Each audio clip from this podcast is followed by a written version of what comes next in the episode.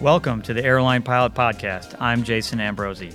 In this episode, we're continuing our two part series of interviews with ALPA MEC chairs, checking in with Mike Sterling from ATI, Adam Spurrier from Endeavor, Garth Thompson from United, and Darren Hartmann from Delta about what has happened at the bargaining table and in their pilot groups this year.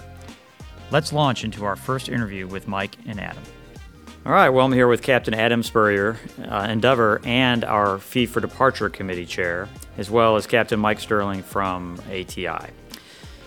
So I appreciate you both joining us today here at the Executive Board in DC. Thanks for having us. Yeah, absolutely, appreciate it. absolutely. Um, uh, Adam, let's start with you. So you you wear two hats. You're the MEC chair over at Endeavor, and I've had the pleasure of working with you for, for several years. And um, and you're also the Fee for Departure Committee chair. So that's a lot of work. Tell us what's going on um, in the Fee for Departure world in a, in a nutshell. Yeah, sure. It's uh, a little bit of a balancing act right now as far as uh, fee for departure pilot representation goes. Of course, our uh, long run objective is to have career stability, uh, benefits on par with our mainline partners for the size of aircraft that we fly. Uh, but that becomes increasingly challenging as the flying is upgauged to mainline uh, while opening future career opportunities for our pilots. It's tough to have that long term stability right now at our carriers uh, across the US and Canadian side of the industry. So how are you handling the, the massive turnover in volunteers? I mean, I know that you know most of the not just at Endeavor, but many of the fee for departure carriers are, are just uh, suffering from from a lack of volunteers because they're moving on so quickly. There's a few different ways we've been trying to tackle that problem. Uh, as you mentioned at the start here, you know, we have a lot of our volunteers wearing multiple hats where you're you're branching out and trying to cover multiple holes, uh, just sticking a finger wherever you can really right now to fix the issues. Um, but that gets even more detrimental once that volunteer leaves. For example, if we have someone who's on pilot assistance as well as they're doing something with communications, they're doing something with membership, they're filling an immediate need on that uh, committee structure. But then when they leave for another carrier, it leaves you scrambling to backfill multiple positions. So there's not really uh, a, a great way that we've been trying to handle that problem. Um, it's it's led to increased training costs, increased turnover across those roles, and there's opportunities out there for pilots who have that past experience that move on to another ALPA carrier to come back and help out in a pinch. But that's not always uh, a, a long term practical solution since your knowledge of the airline, of the contract, and of the, the specific processes uh, start to fade over time the longer you've been working under another work group. So, Mike, are you having any problem with uh, volunteer turnover on, on your Oh side of my the house? gosh, I think all the carriers, it's devastating. It, uh, you know, attrition is a huge problem at the carrier, and we have lost a lot of what we call our core competency captains that served as our volunteers, our committee chairs. And I- mean, I find people that will replace them with enthusiasm, but you know, it just brings the problem that they have to go through training and just become indoctrinated into whatever the process is they're involved with. And that lapse of having somebody go out the door and then the months that it takes to really put somebody back into a position, uh, it's hard to fill that gap. So, uh, I mean, I appreciate the amount of volunteerism we have, but it, it's becoming more and more of a problem. And um, I mean, a third of our property is on probation. So, you know, that just exacerbates the whole thing. So you know you're in a obviously a, a, a contract battle, and um, and how much does that in, impact the the attrition when you're you're not getting the response from management that you you deserve? Uh, you did just have a, a very successful picket on Wall Street, but um, you know how much does that contract negotiations impact the the attrition and and and, and so on? So, from a, um, I appreciate the sentiment about the picket on Wall Street. That, uh, with a lot of support from Alpa, turned out to be fantastic. But the, you know, the the focus is about the contract. Uh, we had a very stable carrier. We had one of the lowest attrition rates across the industry, up until contract negotiations really started to deteriorate. We spent a lot of time trying to deliver a message to our pilots that yes, you're going to get a new contract. It's going to successfully take you to the next level. And then when that became obvious that our management team didn't want to deliver that, despite all the hard work and, and success that the company has um, been able to achieve, you know, increased growth, more money coming in the door, that we just combine that with what it looks like around the rest of the industry, and folks started flowing out the door. First, it was, you know, uh, a slow uh, move to the exits, and we lost about 25% of our pilots last year, 2022, and we're at around 40% now uh, for 2023. Wow. It'll be, you know, I mean, I don't think we're going to hit the 50% number uh, for the year, but it's hard to tell because the, you know, hiring kind of ebbs and flows along the way. And it's for one reason. People came to ATI with the expectation that they were setting a career. We don't see that as much now. Uh, they're coming in the door uh, to get a 767 type rating, uh, potentially get some hours uh, on the aircraft, and then head out to someplace else. And so that feeling that they were coming for a career uh, has evaporated. Well, it's a shame that many of our companies don't understand that that pilots are the true stakeholders in this operation. Because as you said, if you're there to make a career out of it, you're going to try to make the place better. You know, on on the fee for departure side, Adam, um, what are some of the challenges when you're trying to negotiate a contract, right? Because it's obviously different than what I'm familiar with at the at the legacy type operations. Yeah, uh, pretty widespread across our, our segment of the industry with fee for departure carriers. You don't traditionally see all the way through a Section 6 process. There's a lot of that interim bargaining through letters of agreement, uh, memorandums of understanding, where you're just playing a little bit more small ball to eventually get to that larger objective. Um, recently, very successfully, Air Wisconsin closed out their tentative agreement, wrapped up their Section 6 process.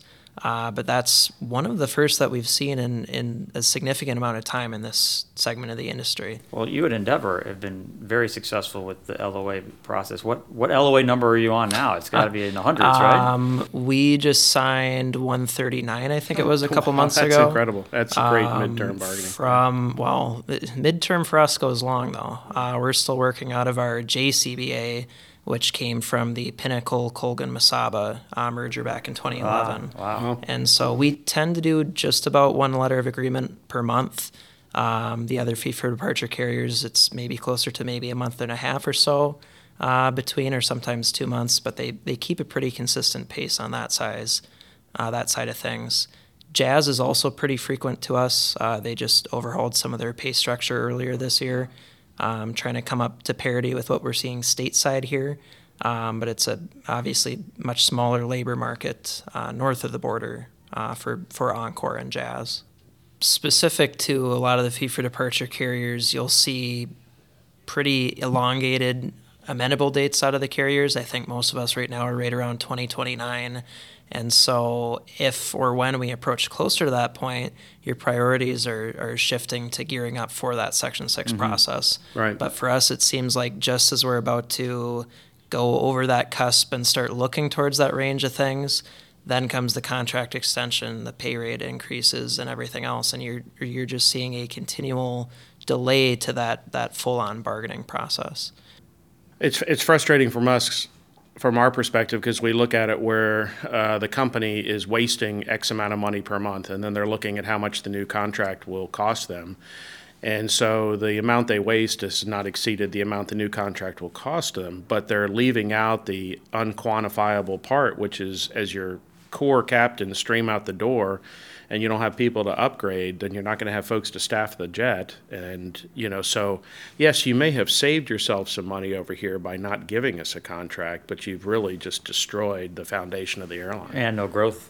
You Right, you- growth you can't grinds to a halt, growth. yep. Yeah. So, Well, that's the exact same circumstance Yeah. we're seeing systemic across the fee for departure side. There's no shortage of uh, right now, from a pilot supply standpoint, coming into the door with 1,500 hours ready to hop in and get your type rating. It's those uh, high time first officers who become captain qualified and the ones who actually upgrade and stay as a captain. When right now, uh, a PSA first officer with 800 hours can start at Delta, or an Endeavor first officer with 800 hours can go into Indoc at United, there's really no incentive at a regional level to stay on, upgrade as a captain, and give back and be able to grow that airline. We've seen, I think it's around a 25% uh, decrease in pilot group sizes across the, the industry from around this time in 2019. It's been upgauged to mainline flying. You know, you've seen a, a equal growth uh, across the larger ALPA carriers, um, but there's there's no feasible way for those regional carriers to grow without captains, um, and it's you, they're driving pilots out the door with with that philosophy of trying to prioritize the wrong wrong things inside the pilot group. Yeah. Well, um, you know, on behalf of all of us, thank you both for your leadership. Thank I you for yours. Uh, I know the, that you're wearing two hats, Adam, and it's it's a lot of work, uh, and, and and you're fighting a, a contract fight right now, Mike. So you know, thank you. And again, I appreciate you taking the time to to talk to our our members today. Well, thank you for having us. I uh, appreciate your leadership. So, Thank you, sir. Well, now, listeners, it's my privilege to uh, introduce the next two uh, uh, visitors to our podcast today. I've got uh, Captain Garth Thompson, um, United Airlines MEC Chair, and Captain Darren Hartmann, the Delta Airlines uh, MEC Chair. Uh, thank you both for joining us and taking the time away from, from our executive board meeting to, to speak with our listeners. Thanks for having me on. It's a pleasure to be here. Thanks, Jason.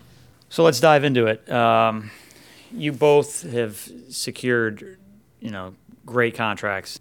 You know, Darren, I was, you know, proud to be part of the team with with you and, and finish uh, finish it out. You know, last uh, last fall and into early, you know, early January. So, you know, tell us about, um, you know. Uh, what it meant to get that agreement done and, and, and how you got there and, and, and then we'll we'll throw it over to Garth for the same thing, who just basically you know, fought the same fight and, and, achieved that just recently? Well, I mean, personally, having everybody coordinated together was probably the greatest uh, achievement um, on the way to the contract. So we worked not only with the MEC, the admin, COM, strategic planning, SPSC. Um, it, it was just a coordinated effort, and getting to a 99% strike vote was probably the peak of, of that achievement um, knowing that we'd inspired unity at our pilot at precisely the right time. So um, that would probably be the, my largest takeaway from from the the the, the uh, negotiating of our contract. Now I'll turn it over to you, Garth. Uh, you know, it, it took a long time. You put a hell of a lot of effort into it, but but what can you share with our listeners about what you've gone through and the the you know the kick-ass job you did to get United where they are today? Well, the, I guess our paths were a little different in that we came on the heels of a, a, tentative agreement that failed to the tune of 94%. And at the time, I was line pilot, former rep, but hadn't done much work in a long time.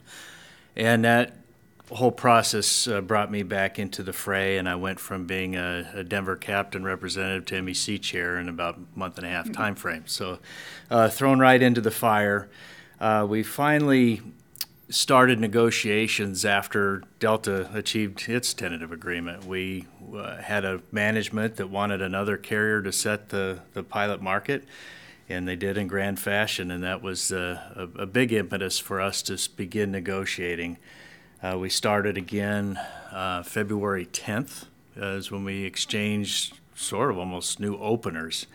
And it, it grinded on for a while, but the what got us there, along the same vein as the Delta pilots, maybe a little differently, was pilot unity.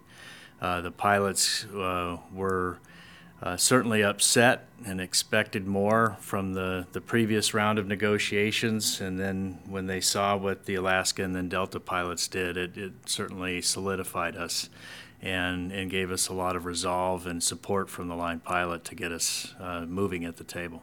Was there any key moment or moments that that stand out to you in, in that process? I know I was I had the privilege of coming up and joining your picket in, in Chicago and just the, the mass amount of folks that were there, pilots, line pilots that were, were fired up and motivated. Uh, if I'm if I'm not uh, mistaken, that we had too many that could join the picket at any one time, so we had to rotate pilots in and out. That uh, it was incredible to stay there I know that was a key moment. Is there is is that or any other uh, multiple of moments that that helped you on, along this process?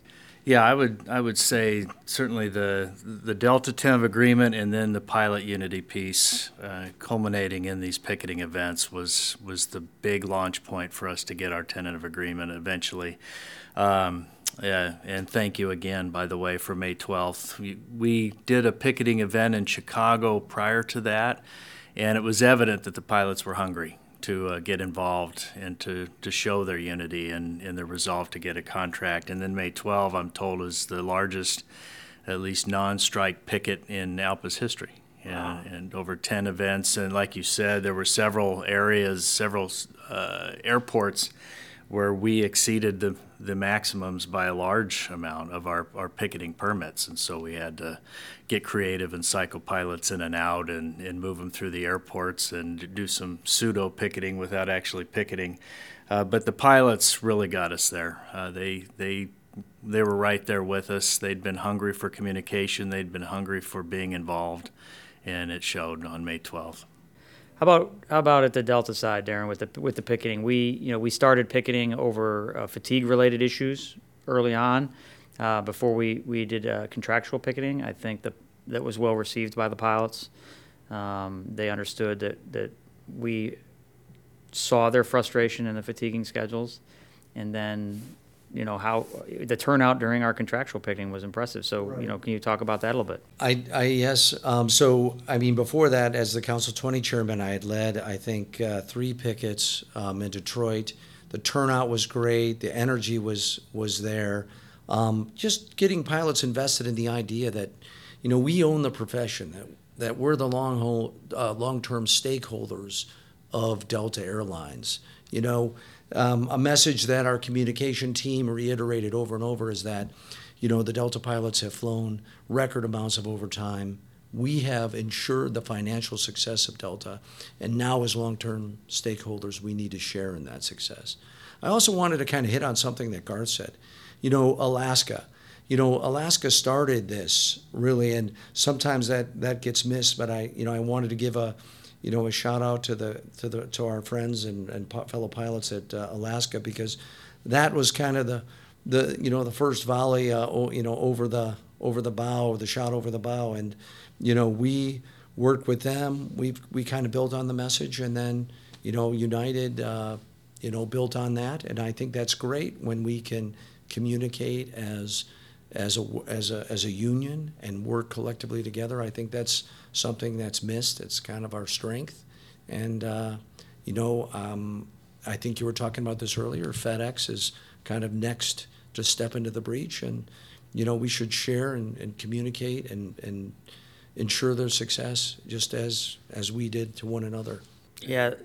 Uh, you bring up an excellent point, and I've been stressing this for my 10 months is and before that was we are stronger when we work together and we share information and we, we try to figure out how it's us versus the companies, not us versus each other, right? Because that's something that in this round of bargaining we've done, which hasn't been in the past, where we were willing to, hey, look, look under the tent a little bit, and here's what we're working on, here's what you're working on, and, and share that information amongst amongst each other. And I think you know, that's another thing with the, the national SPSC overhaul that we've done is getting those guys um, engaged and, and working and, and helping out everybody. You know, it's not a one size fits all, of course, but hey, here's what worked at this property. You know, here's what we think. And you know, I know that you used our national assets on SPSC, Garth. That you know, what I, I imagine that was helpful.